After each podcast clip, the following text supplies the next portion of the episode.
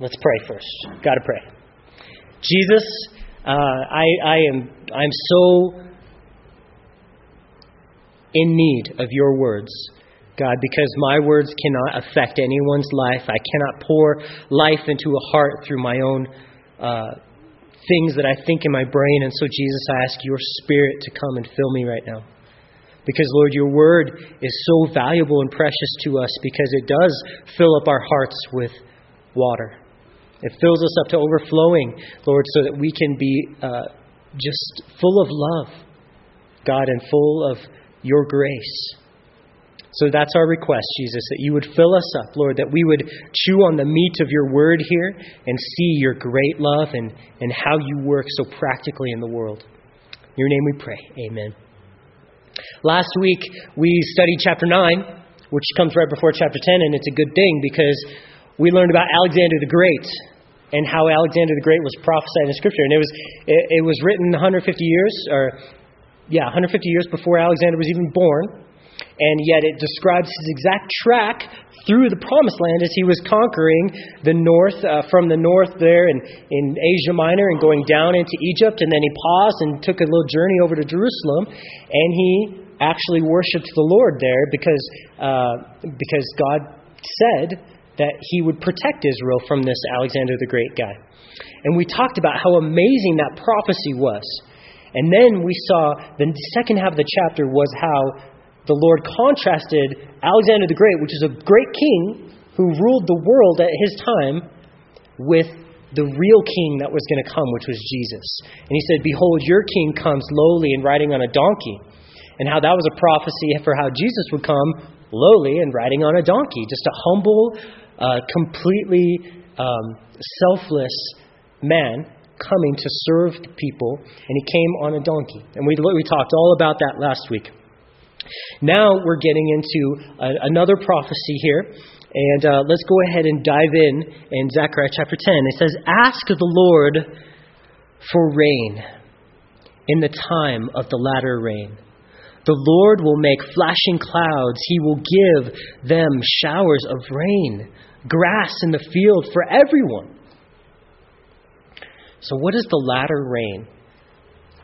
Well, in Israel, this was the time of April and May, the springtime wet season. There was a fall wet season that was like the, the former rains, and then there's the latter rains, and the latter rains were the spring springtime rains. And these ones made Israel beautiful during that time, all through the summer periods. It sustained Israel during those dry summer months. Now, Israel, you may think in your mind what, what we think of Israel, what we see of Israel is as a dry and arid land. Okay, that's what you have in your mind. But that's not really how it was back then.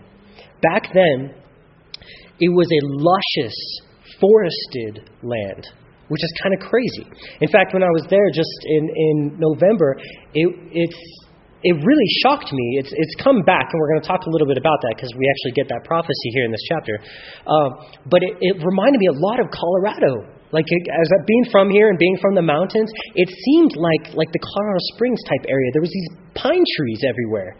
And I was really shocked. I was like, Israel, this is going to be like, if I see a tree, it's going to be a palm tree, right? Because you're thinking tropical, and but it's not like that at all. There's, there's like pine trees and uh, other trees, eucalyptus trees and gum trees, and, and all these different combinations of, of plant life that I'd never seen before, but it certainly wasn't desert and dry. Yes, there was desert and dry areas, but the majority of it was cultivated. And we're going to get to that part of it in just a minute. But back then, these latter rains caused Israel to be green and, and luscious the whole time. I think in my mind of driving through like the south of the United States, uh, like more the southeast, where it's green all the time. And that's really how it was, even though it's not humid there in Israel like that.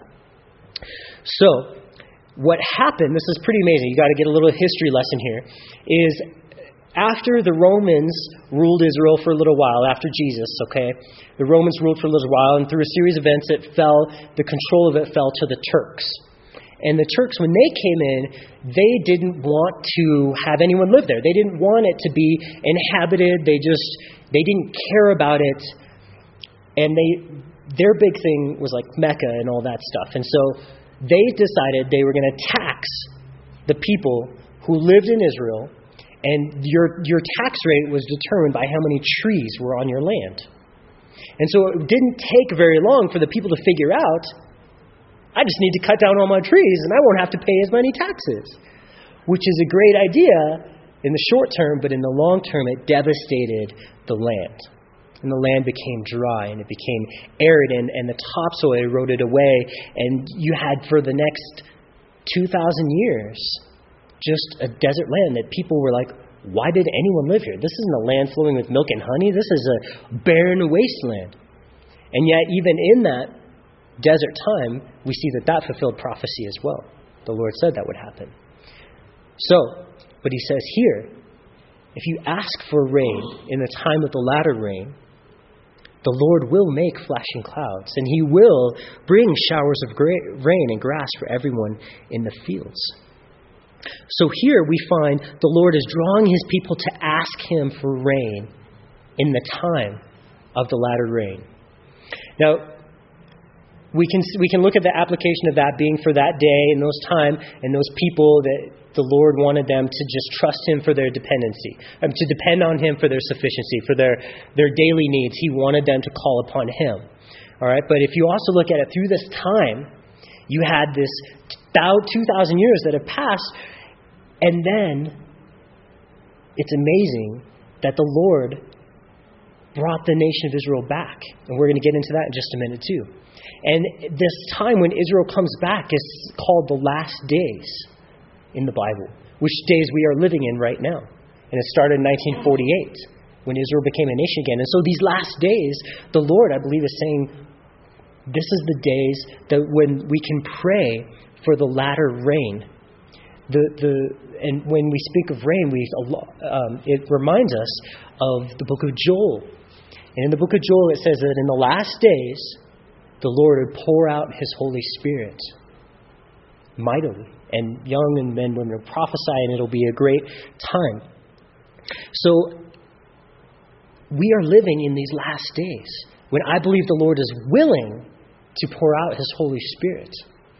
He's willing to do great things with people who will attempt great things. And I, I explained to you guys that I went out the last couple of days, and while I was driving out there, I was thinking, who am I to, to go out there and talk to someone? And I had that fear. Like, I know that all of you feel when you even think about going out and talking to people you don't even know, strangers, and telling them about Jesus. I, I get it. But I asked him to fill me with his spirit. And, and we, I even felt like all just upset. And I, was, and I asked him, Lord, would you just calm me? And my wife prayed for me. It was wonderful. And and I went out, and the Lord did amazing things that was from His Spirit. And I truly believe that with all my heart. It was nothing of me, but the Lord poured out His Spirit because I asked. I asked Him to. And it's, it's funny because it's not just going to come upon us if we don't ask Him. He's not just going to come upon us. You know, sometimes we just may think, uh, okay, um, we sit there with our arms crossed and folded, and our attitude of, oh, the Lord can pour out a Spirit on me if He wants to. He knows where I'm at, He's got my address. If He wants me to be, be out there witnessing to people, if He wants me telling people, He'll drop it right in my lap. And we, we get that kind of just arms crossed. Like I'm just, I'm just seeing what's going to happen. I'm just seeing, uh, you know, hmm. But here, the Lord is asking his people to ask him for the rain. Like, personally ask for it. You know, we can study it, we can observe it, we can even identify it and say, I go to the church of the Holy Spirit filled church people. But unless we are personally alone in our closet, in our bed, asking Him, I don't know if anything is really happening. We need to ask for it. You know, we don't have to wait for the Holy Spirit like they did in the day of Pentecost. And the, the day of Pente- when the day of Pentecost came, they were up there waiting, and Jesus told them, "Wait for these few days until the day of Pentecost came." And, and we don't have to wait like that anymore. They waited, and the Holy Spirit came down, and it was amazing, and there's tongues of fire and people speaking in tongues, and I can't even imagine what that was like. But they had to wait for it. We don't even have to wait. He said He'll come into your life instantly when you ask, which is pretty amazing. But we are called, we don't have to wait for Him, but we are called to wait upon Him, which is two different things. You know, a waiter doesn't wait for you. I guess in a sense they're they're waiting for you to get there and then when you get there they wait upon you. But what's the difference between those two things? When you're waiting upon someone, you're you're still with them. They're they're watching you. That waiter is like, "Hmm, they're they're looking at their menu." Oh, I think their water needs some. Let me go get some water. All right. All right, they said they waved me off and said they're still thinking. They're having a conversation. I'm going to let that go. A really good waiter pays attention, right? I think that's what the Lord is calling us to do as well. Not wait for Him. We don't have to wait for His presence to be near to us, but to be waiting upon Him, to be spending time with Him, and to be asking Him, You got what you need? You okay? Like, think of yourself like a waiter upon the Lord. Are you okay right now? What can I do to make you, to please you right now? Well, it's one o'clock in the morning. I'm kind of tired, but what do you want from me, Lord? Want me to pray for a minute? Okay, I'll get up and pray. Someone gets on your heart. Okay, I'll pray. You know, I think of I think of Noah. You remember Noah when he was there on the on the ark? Not the movie, not the new movie. That's I know you all just immediately thought Noah killing the babies and stuff, but no, Noah, the real Noah, when he was on the ark and and he he released that dove. And remember, it says it found no place to rest its its foot, and so it came back and and I wonder if the Holy that's kind of like the Holy Spirit in our city of Denver.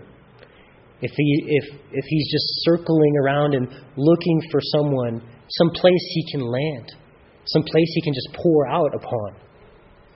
I wonder. And then we see what, what happened with Noah is he reached out his hand to take that dove back in. He had to do something. Remember, back in the day of Pentecost, there was 120 people earnestly seeking the Lord. They were praying and fasting with, to the Lord with all their hearts. And so, you know, we can't just do this, like sit there with folded hands saying, well, if the Holy Spirit wants to land on me, He sure can. We have to ask the Lord and expect these showers to come. You know, um, we sang that song tonight. Living water rained down on me. I just, it's perfect. I didn't even do that. I just picked a song that was in the key of G. Because my other songs are in the key of G. And as I'm singing, I'm like, this is glorious because I knew what he was going to talk about. So I was like, oh, it's so cool when he does something like that. Just give us a total picture as we're singing of what he's going to talk about. So I love that. All right, so that's verse 1. We're going to go a little faster through the rest of the chapter, okay? Verse 2 says, For the idols speak delusion. The diviners envision lies, and the false and tell false dreams. They comfort in vain. Therefore, the people wend their way like sheep. They are in trouble because there is no shepherd. So he's saying, I want you to ask me of this water Okay, I want you to ask me and I'll give it to you. I promise. I'll, I'll, refresh you. I'll bring what you need if you just come to me. We, we got that lesson. He says, Because the idols, they speak delusions. The diviners envision lies and they tell false dreams. Idols don't work. Nothing but the Lord will bring this rain into our life. And so interesting listening to the liberal media of our day, uh, the liberal education, community. Uh, you know, they seem so determined to encourage one another that they're right in their fight against God and morality.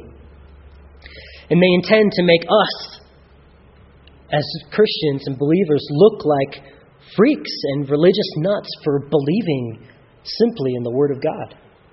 That's their intent. Oh, but they they can't bring the rain. They can't. They, can, they can't satiate my soul. They cannot pour into my heart. what it longs for and what it needs.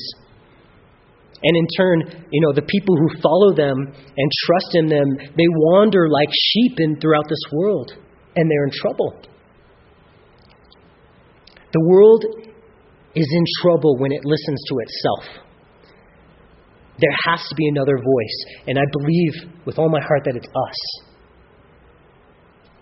Even though we are humble and meek and we lack resources, the simple truth that we speak rings louder than we could ever know in the darkness and confusion of this world. You know, we go out there and we say, I just love Jesus, and I don't know what to tell you about your baby mama and the guy that ripped you off on your pot deal, and I don't know how to fix these problems in your life. But I go, I went to church and I love Jesus, and I'm happy. Like I, I, I know that He's working in my life. I know I'm forgiven. And they're like, "Whoa, that sounds so dumb."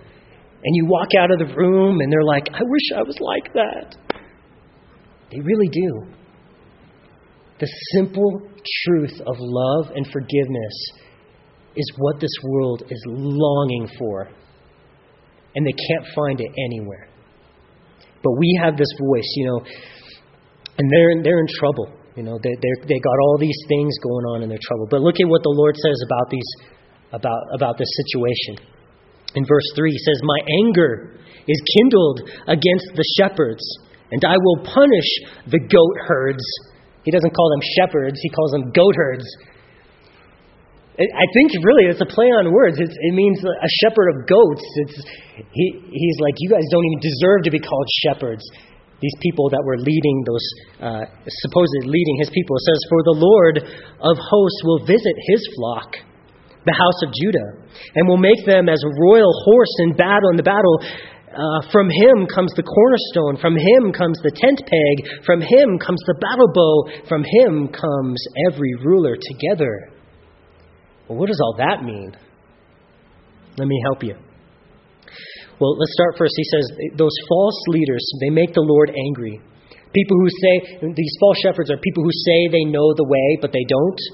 Like the college professors who, who say, this is a philosophy that you need to believe, and this is the, the psychology that works on the human brain, and you don't need God because of blah, blah, blah, blah, blah, blah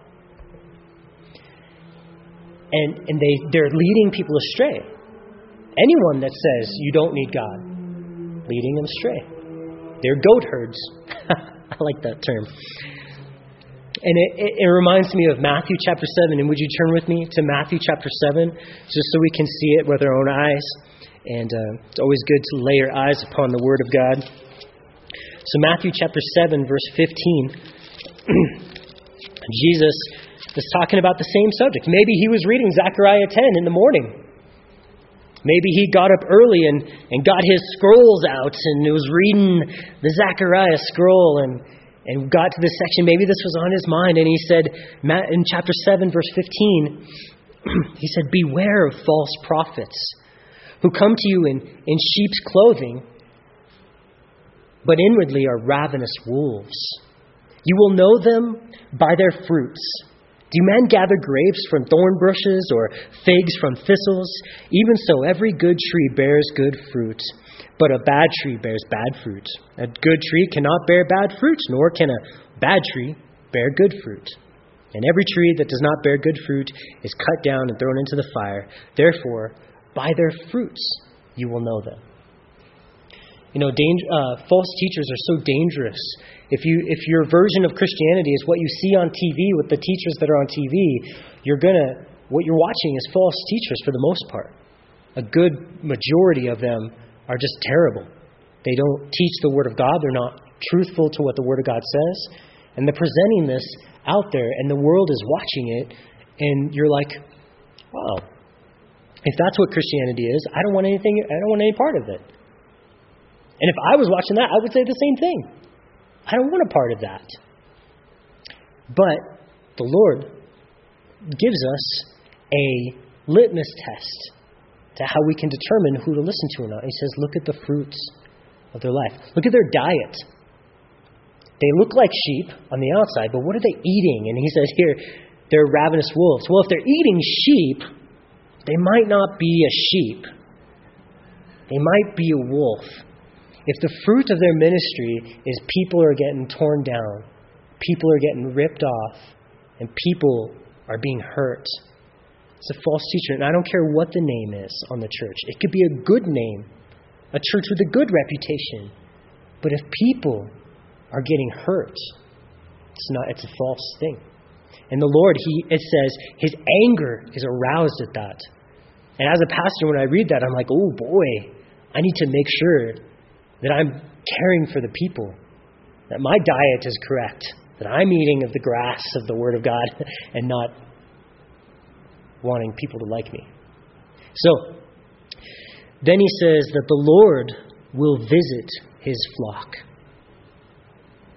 It's another description of how the Lord will restore. Our, our whole uh, series has been restoration project and this is another way that the lord comes in and restores his people as he comes and visits them and here specifically says he's going to come to the house of judah which is very interesting because jesus was born into which tribe of israel? Judah. And here's a prophecy that jesus fulfilled. You might not have known that. But jesus fulfills this. In fact this whole list here is about jesus. And I, I'm amazed at how you find Jesus on every page in the Word of God. And here it says, He will visit, He will come from the house of Judah, and, uh, and, and it says that He will be a cornerstone. Well, that's pretty easy. We've actually already studied this in the book of Zechariah, that Jesus was the cornerstone. And, uh, and, and He is the, the cornerstone of the church, and the cornerstone of our entire salvation is Jesus. It says here that He would be a tent peg or the tent peg would come from Judah. And I think to myself, wow, a tent peg, that is an interesting way to talk about someone. But as you think about it, it makes sense. A tent peg is something that held down the tent and it kept it from blowing wherever the wind blew. And it, it, it kept it, held it secure and firm, which is what Jesus does to someone's life. Also, you could put a tent peg in the wall and you could hang your backpack on it, or you could hang your life on it. It was dependable. Okay, so Jesus is the cornerstone. He's what everything's built on. He's the tent peg. He makes it dependable. And then it says, He will be the battle bow. And then He will be the, the end of all rulers. He will be the final ruler.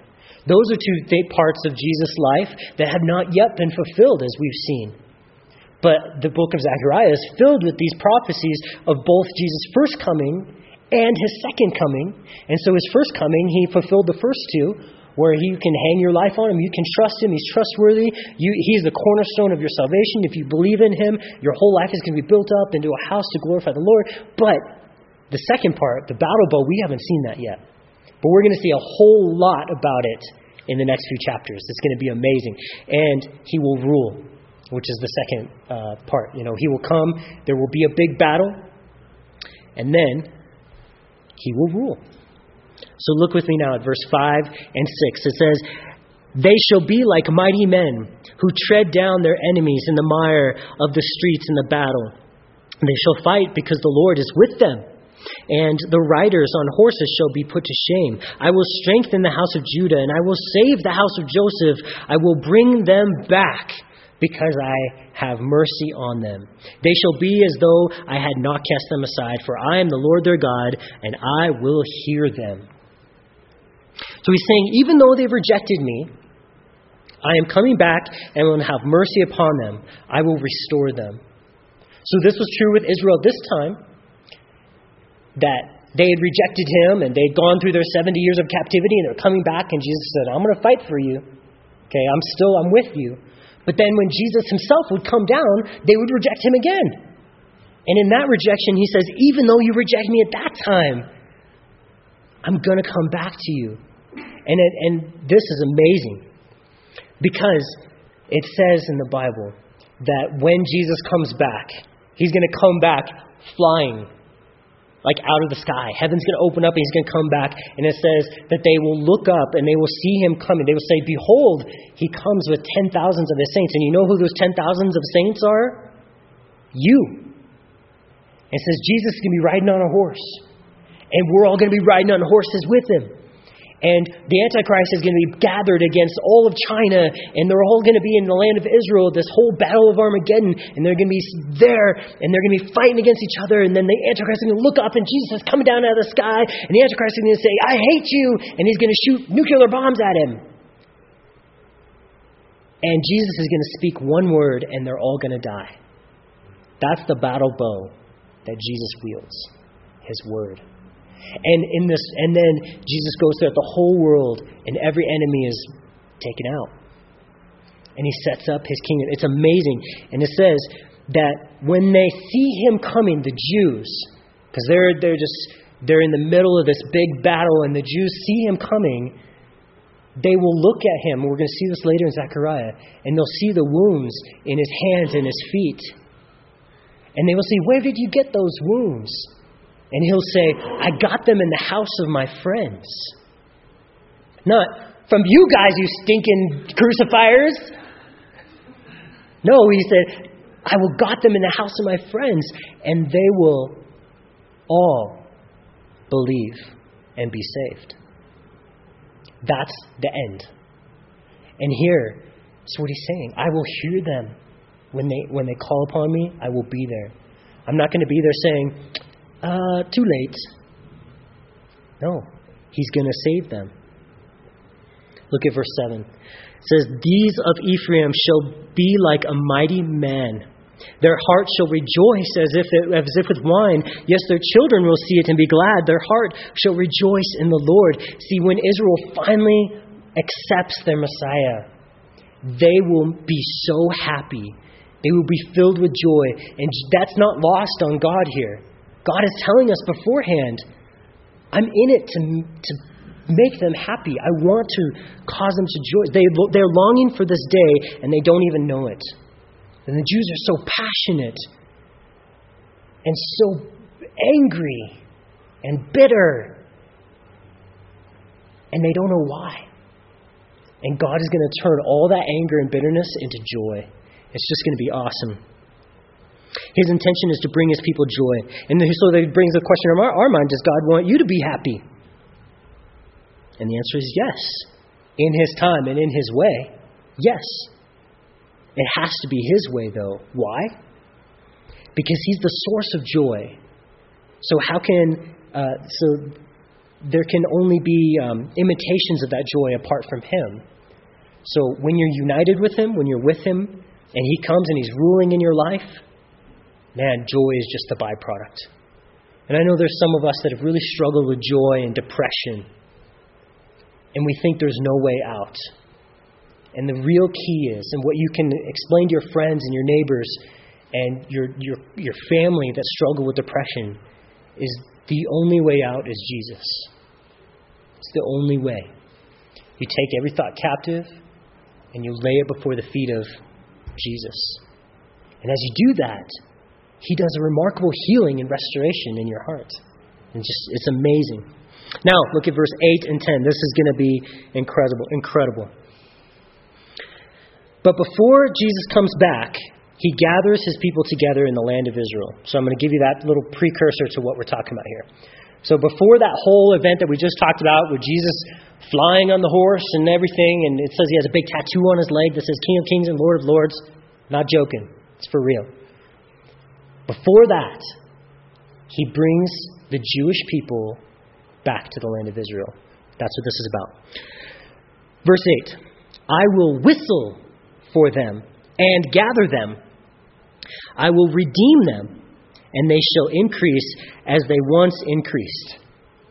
I will sow them among the peoples, and they shall remember me in far countries, and they shall live together with their children, and they shall return I will also bring them back from the land of Egypt and gather them from Assyria. And I will bring them into the land of Gilead and Lebanon until no more room is found for them. In other words, they'll fill up the whole land of Israel. And we, you and me, have seen this happen in our lifetime. Even a little bit before us, but people are still alive that saw the beginning of the whistle. Did you know that? God started to whistle in the early 1900s, even late 1800s. the Jews started to feel this, this desire to go back to the land of Israel. You know, for 2,000 years they lived all around the world. There was huge Jewish populations in Poland and Germany and Brazil and, and Mexico and America. Huge. New York had millions, and they still do. Just huge Jewish populations all around the world. And they were just fine. They were doing all right. But there came a time, late 1800s, where they started to feel this, this Zionist idea, uh, this idea that we have been called to that land, and I think God wants us to live there.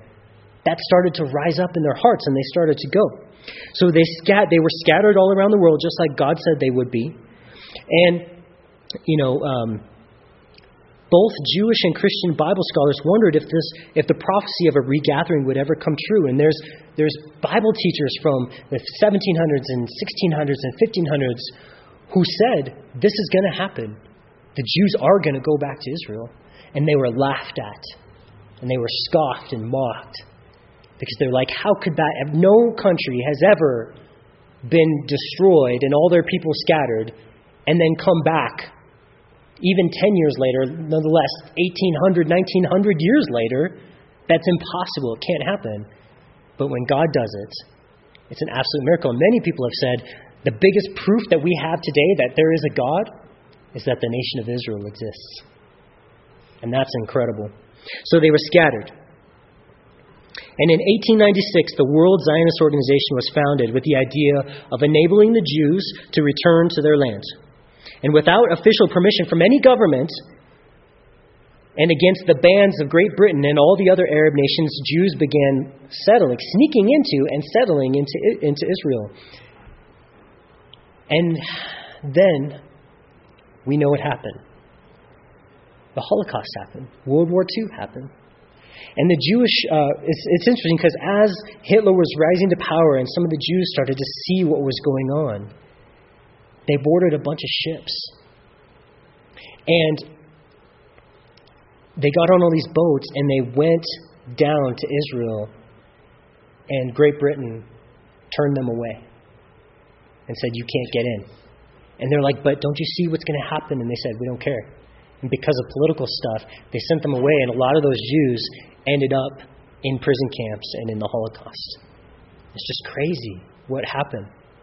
But after the Holocaust, in May 14, 1948, the Jewish leaders signed a proclamation of independence, and 11 minutes after it went into effect, the United States government, uh, President Harry Truman said the U.S. government has been informed that a Jewish state has been proclaimed in, in Palestine, and the U.S. government recognizes that as the provisional government uh, for the state of Israel. And many countries followed the lead of the United States, and that's how Israel became a nation. That's when the whistle started to get really loud. And the Jews started flocking in there. So, this is what's prophesied here that they would return to the land. They're going to keep returning to the land. Even today, there's, a, there's many Jews that move back all the time. They're having to constantly build more settlements. It's pretty amazing. But notice what, well, we're going to get into this verse. This isn't going to be easy for the Jews. It wouldn't be easy. And we know from history just how difficult it would be. But look at what the Bible says as it prophesies about the Holocaust right here in verse 10 or 11. It says, He shall pass through the sea with affliction and strike the waves of the sea. All the depths of the river shall dry up, and the pride of Assyria shall be brought down, and the scepter of Egypt shall depart. And then he says, So I will strengthen them in the Lord and they shall walk up and down in his name, says the Lord. This verse is talking about, I believe, the Holocaust. That the, the process of them being able to return would have to happen with much affliction. And when I was in Israel, I got to go to the Holocaust museum that they built there in Jerusalem. And it was truly one of the most horrifying things you could ever imagine. You go through it and you see the progression from the beginnings of it and what the attitudes were, and they have videos and they show you what it was like. They show you how Hitler was rising, and then they showed went through the camps and what they were like, and then they take you through this one room, and and as you look down the glass, and there's just the pile of shoes of of people, the Jews that were killed. And then you go through, and, and there's just all these different things that you see, and you get to the end, and it's a room as big as this whole entire sanctuary, but round and uh, as tall, if not taller than this whole sanctuary, with rows and rows and rows of binders with names of every single person that was killed. Every name. Over six million names are there. And they have every one of them written down. And you see in that that the Lord was right. The Lord said, but the Lord is working. The Lord is bringing them back. And the Lord said there would be affliction. Now, no one could say, oh, well, from this verse, are you saying that God, you know, that the Holocaust, we could have known that it was coming? No, obviously. We can look back and see, you know, that the Lord was doing that. But, you know, and then, then they ask the question, well, does that mean the Lord caused the Holocaust? And the answer is, the Lord is working for the people of Israel. He's working for them. And many hearts in Israel are seeking the Lord because of that. And these prophecies, they're so amazing, but so real. And as they see it in their life, they know people personally that were killed in the camps, and they know people that went through affliction. They really have to deal with that and be like, where's God? What is God doing? And if they would read the book of Zechariah, which is sitting on all their shelves. Every single person over there has the Old Testament sitting right there. They could look at this verse and they could say, verse 12, So I will strengthen them, says the Lord, and they shall walk up and down in His name. If they just would know His name, they would just call upon the name of the Lord, which is Jesus, you know, they would be saved. And they will. They will. And then it says it mentions Assyria and Egypt, and what that means is that the, those nations that have been a pain in the back of God's people for so long, they're going to be nothing in the end. And just like those things that plague you in your life consistently, they go away at the arrival of Jesus. When Jesus shows up in your life, when you invite him in, when you pray for that rain, man, your problems, the Egypt and the Assyria, those things that never seem to go away, they do in the Lord. It doesn't feel like it immediately, but just, just trust in the Lord and wait upon Him, and you'll see Him fight your battles. There may be some affliction on the way, but His plan is always restoration, is always to bring you back. So, the rebirth of Israel, will eventually culminate in Jesus ruling the whole world from Israel in peace, bringing peace to the whole world. And you and I are seeing this today.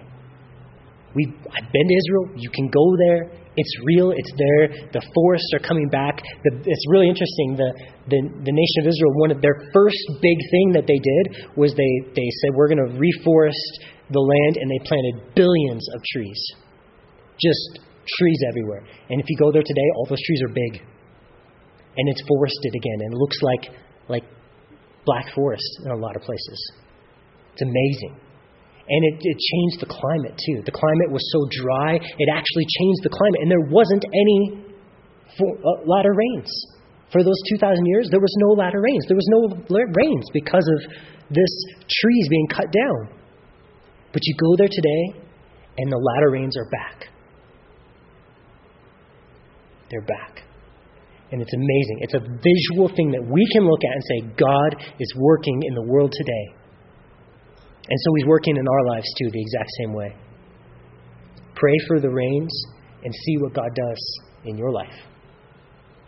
Let's pray. Jesus, we thank you so much that you're going to come back and that you give us this chapter, Lord, full of, of so much promise and full of also so much warning. Lord, warning against false teachers and and warning against sin and warning against rebellion, Lord God. And we don't want to be those things, Lord. We want to just trust you and just call upon your name while we still can. Lord, while we're still on this earth. Lord, when we die, when we go to heaven or we get raptured, whatever happens first, Lord, there'll be no need for us to depend upon you, call upon you in the way that we can now. This is our one chance, Jesus, to trust you without seeing you. And Lord, you say there will be great reward if we do that. So, Lord, cause us and, and stir in our hearts to take leaps of faith, bounds of faith, trusting you recklessly, abandoning everything for you, Jesus. Because, God, you are so trustworthy. You never fail. And I will die saying that, that you never fail. You never let go. You are always there for us. And we love you, Jesus. In your name we pray. Amen.